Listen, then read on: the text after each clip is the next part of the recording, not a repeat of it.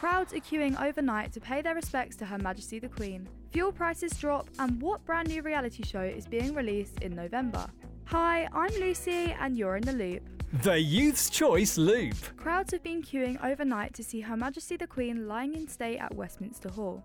The BBC are live streaming Her Majesty's peaceful presence, enabling people to pay their respects virtually. The Loop.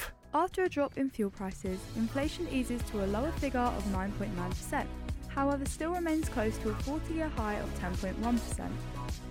New Prime Minister Liz Truss also announced price caps last week on household gas and electricity prices. The Loop. Reality stars Ekin-Su and Davide reveal their brand new show is to be released in November this year. The show will follow both stars to their homes in Turkey and Italy to introduce each other to where their families are from. The Loop. Overcast with highs of 18 degrees. The Youth's Choice Loop. That's it for the loop today. Don't forget to follow us on all socials at Youth Choice GA.